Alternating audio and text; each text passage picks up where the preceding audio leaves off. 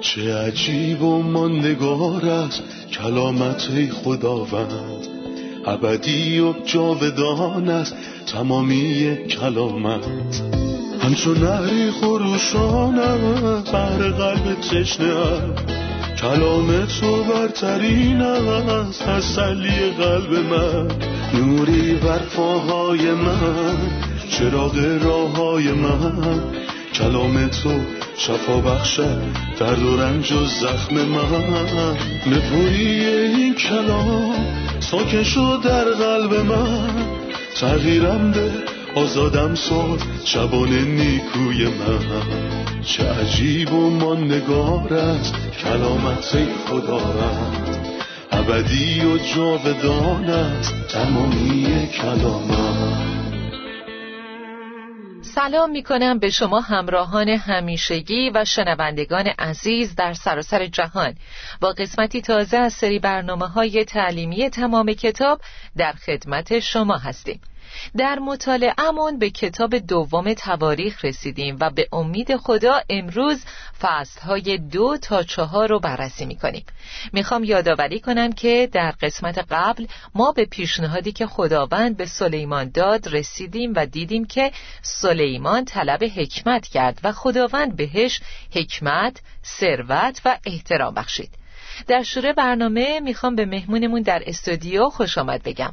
برادر یوسف سلام و خیلی خوش اومدین. سلام خواهر سنم ممنونم و همچنین خدمت شنوندگان محترم سلام عرض می‌کنم.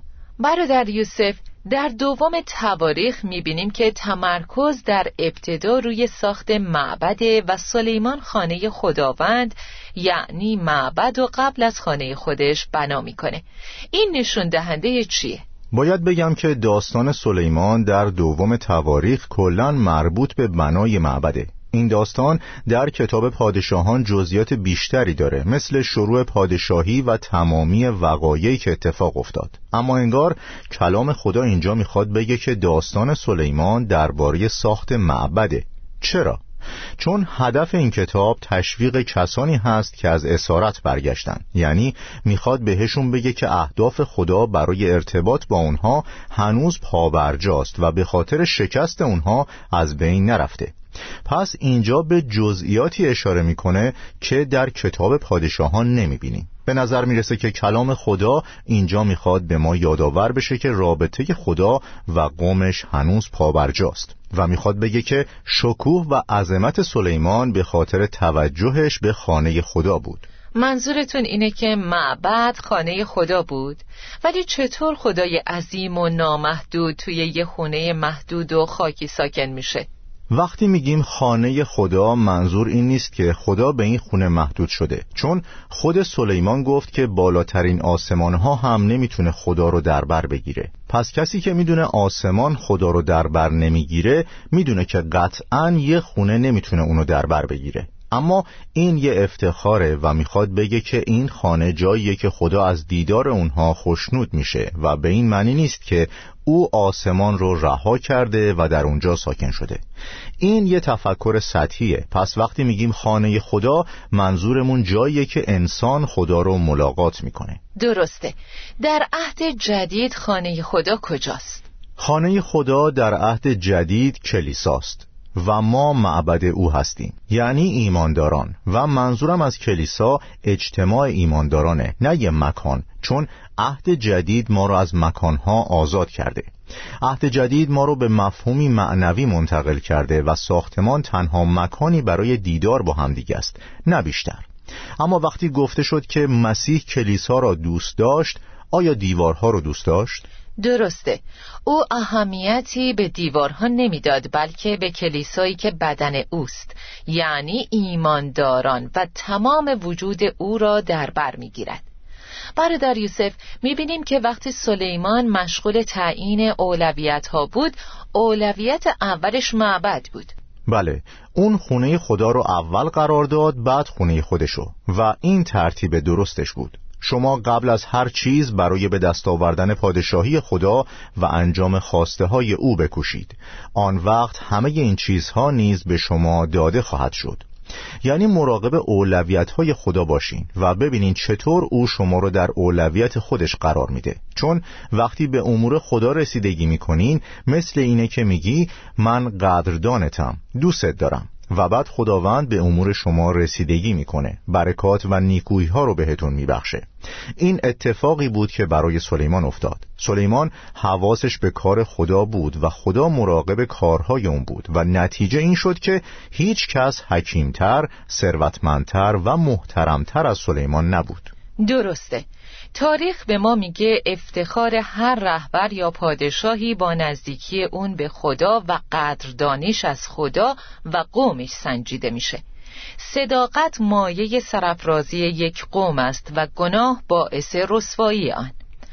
برادر یوسف در ادامه مطالعه می‌بینیم که شخصی ظاهر میشه به اسم هورام پادشاه سور.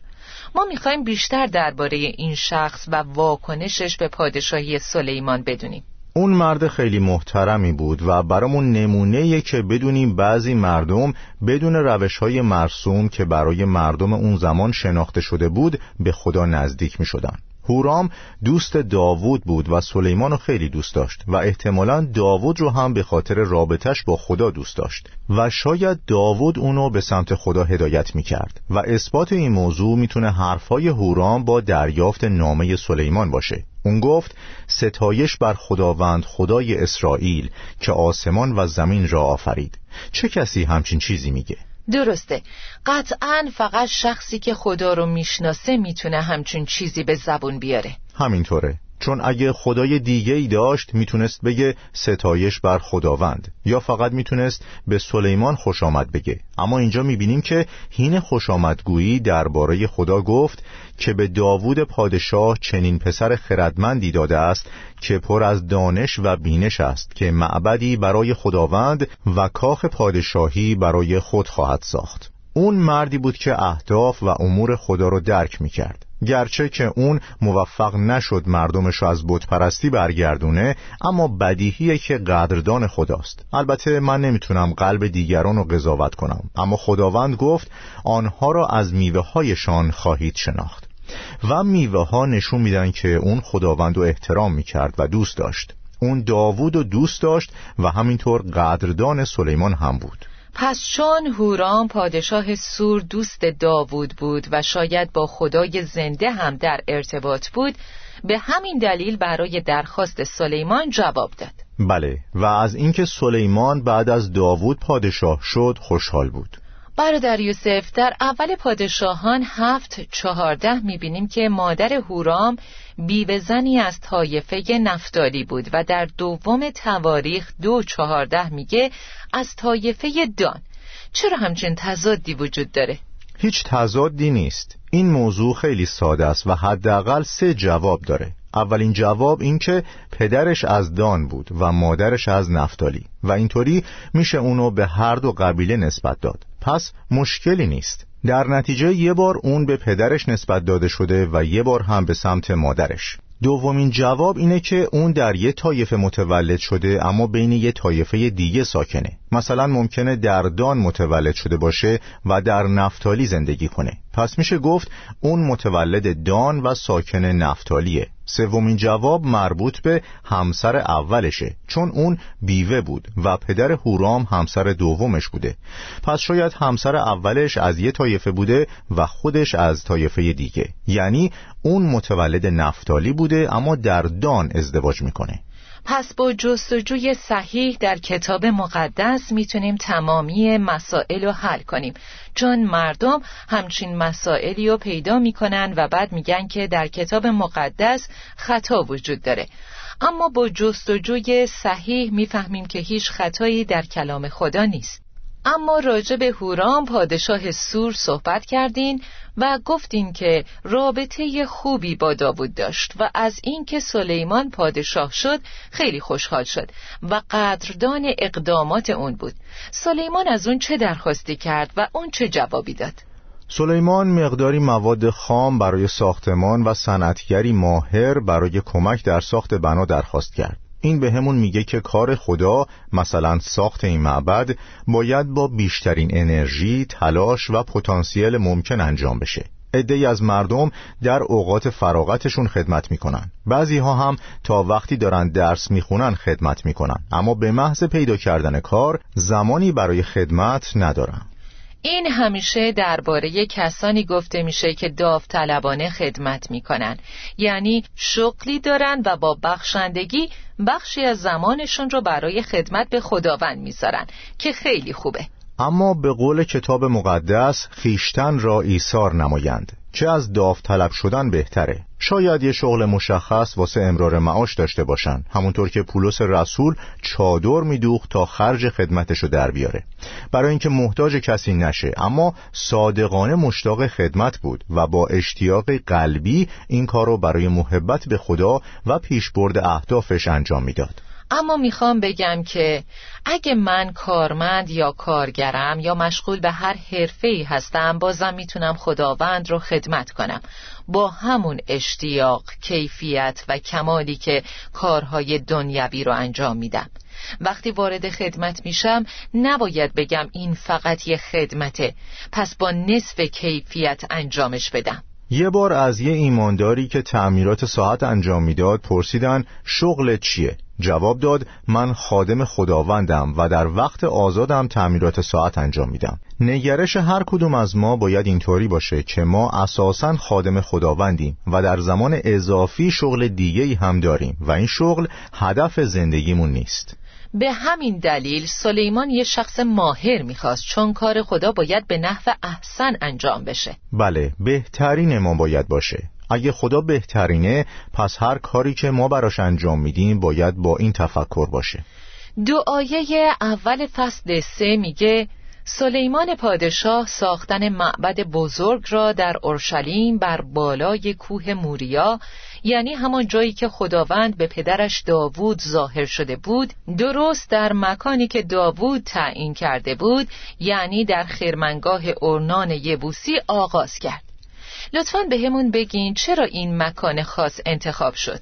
در واقع این مکان به شکل فوقلاده مربوط به جایی میشه که ابراهیم وقتی مورد آزمایش قرار گرفت اسحاق و پیشکش کرد. و وقتی این متن رو می‌خونیم می‌تونیم با اطمینان بگیم که این موضوع تصویری از آینده است.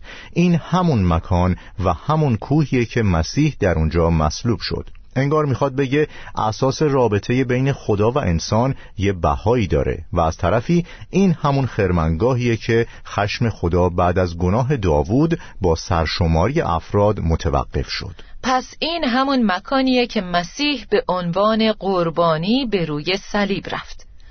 بسیار خوب عزیزان استراحت کوتاهی می‌کنیم و خیلی زود با ادامه درس برمیگردیم.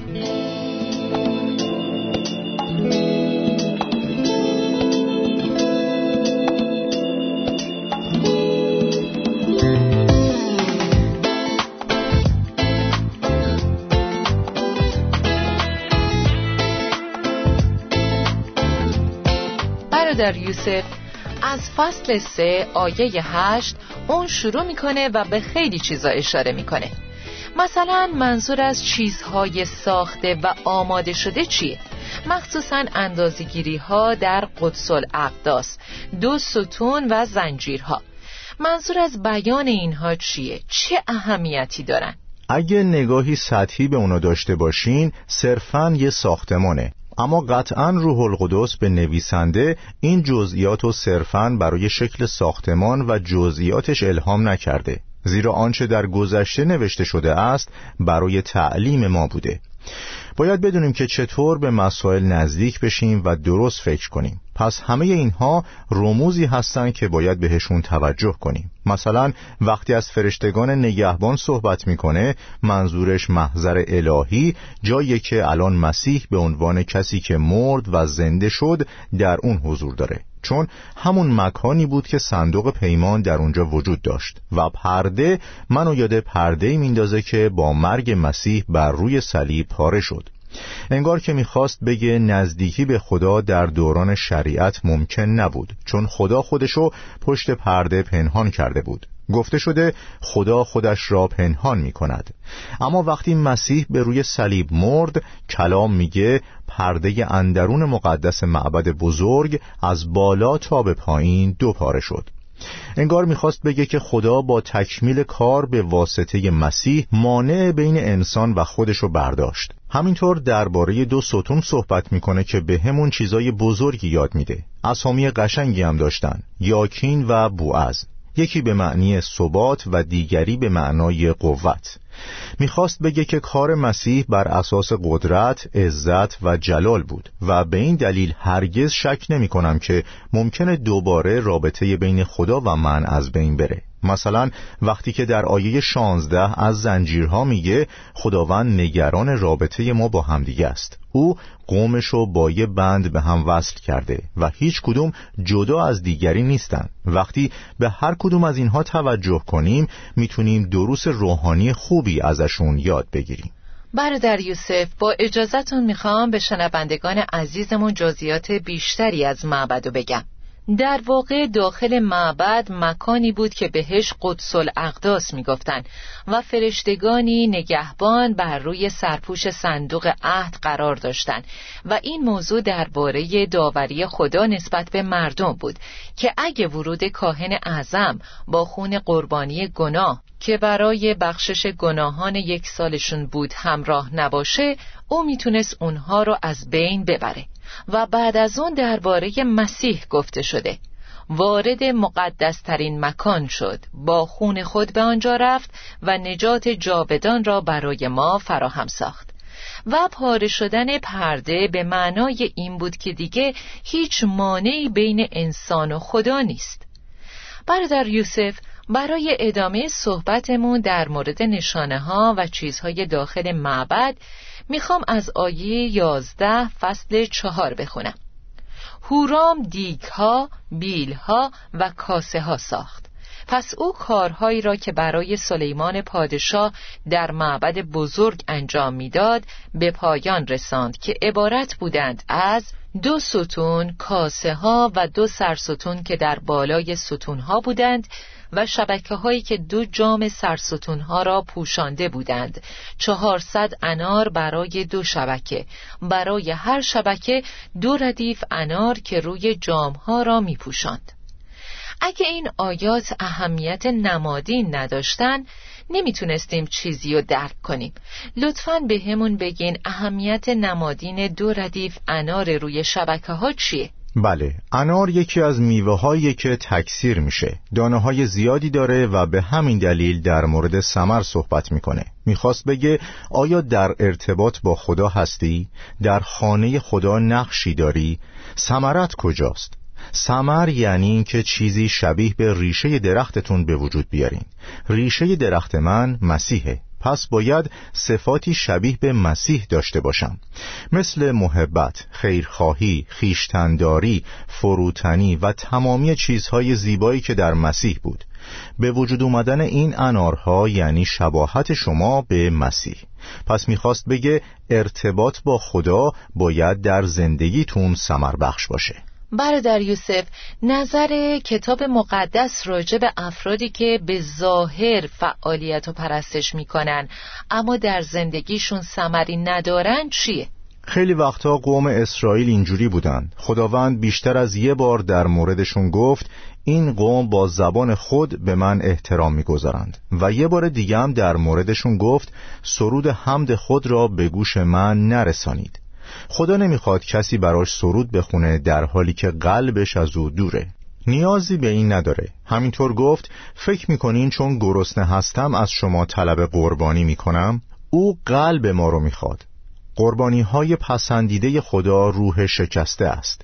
او همیشه به دنبال قلب هاست. من به شخصه به همه کسانی که خداوند و پرستش می‌کنن بدون اینکه شهادت خوبی از مسیح پیشکش کنن می‌خوام که خودشونو مورد سوال قرار بدن. ممکنه ظاهر به شدت نیکویی داشته باشید اما خدا فریب ظاهر رو نمی‌خوره. او یه بار به فریسیان گفت که مثل مقبره های سفید شده ای هستند که به ظاهر زیبا به نظر میان. اما داخلشون پر از استخوان مرده است به همین خاطر میگه آنها را از میوه هایشان خواهید شناخت. پس یعنی کسانی که با خدا رابطه زنده دارن مثل خدا هم سمر میدن. ولی اگه دیدیم شخصی در حال دعاست و بعدش بیرون رفت و قتل کرد یکی رو در خیابان کشت یا یه خونه رو آتیش زد این چه جور دعا یا سمریه قائن هم همین کارو کرد. فکر می‌کرد دعا می‌کنه. یه مذبح ساخت و روی اون میوه گذاشت. انگار داشت به خدا می‌گفت من دارم دعا می‌کنم چیزای خوبی میگم. بعد بیرون رفت و برادرشو کشت. و داستان قائن هنوزم ادامه داره. و عکس عمل خدا به کسایی که این کارو می‌کنن همون عکس عملیه که به کار قائن نشون داد. برادرت کجاست؟ مگر من نگهبان برادرم هستم؟ خداوند فرمود خون برادرت از زمین نزد من فریاد می کند انگار می‌خواست بهش بگه که تو برای من در دسته پرستندگان نیستی بلکه در دسته قاتلین هستی. چون خدا رو نمیشه فریب داد و امکان نداره که خدا در آن واحد از شما بخواد هم او رو عبادت کنید و هم قتل کنید. کسی که فکر می‌کنه در حال دعا با خداونده و بعد دیگرانو می‌کشه باید خودشو زیر سوال ببره. چرا که ممکنه از اول تحت فرمان ابلیس بوده و اون چی که انجام میده سمره شیطانه نه خدا. خب به پایان این برنامه رسیدیم. ممنون برادر یوسف. خداوند به شما برکت بده. خیلی ممنونم. خداوند به شما هم برکت بده. آمین. شنونده عزیز در برنامه امروز یاد گرفتیم که معبد اساس برکت در زندگی سلیمان بود. معبد چیه؟ خانه خدا. و یاد گرفتیم که سلیمان خانه خدا رو ارجه دونست به خونه خودش. و نکته اصلی اینه که قبل از هر چیز برای به دست آوردن پادشاهی خدا و انجام خواسته های او بکوشید. آن وقت همه این چیزها نیز به شما داده خواهد شد. وقتی کار خداوند در اولویت زندگیتون قرار داشته باشه قطعا حواس خدا به امور شما هست. امور خدا رو برای مراقبت از منافع شخصی خودتون رها نکنید و از اموری که خداوند ازتون خواسته تا به واسطه اونها جلال بیابه قافل نشید. حواستون به جایگاه خدا در زندگیتون باشه. خانه خدا کلیسای خداست که در اون مسیح با ایمانداران ملاقات می‌کنه و در اونجا خدا رو پرستش می‌کنن. مواظب باشید که به خاطر کار و منافع شخصی خودتون از حضور در جلسات کلیسایی قافل نشید. بیشک و قطعا زندگی شما متبارک خواهد بود. اگر اول از خانه خدا و منافع او مراقبت کنید. تا برنامه بعد و درسی تازه خداوند با شما باشه. چه عجیب و ماندگار است کلامت خداوند. ابدی و جاودان است تمامی کلامت. همچون نهری خروشان است بر قلب تشنه کلام تو برترین است تسلی قلب من. نوری بر پاهای من چراغ راه های من. کلام تو شفا بخشد درد و رنج و زخم من. نپوری این کلام ساکن شد در قلب من. تغییرم ده آزادم ساد شبان نیکوی من. چه عجیب و ماندگار است کلامت خدا رد ابدی و جاودان است تمامی کلامت.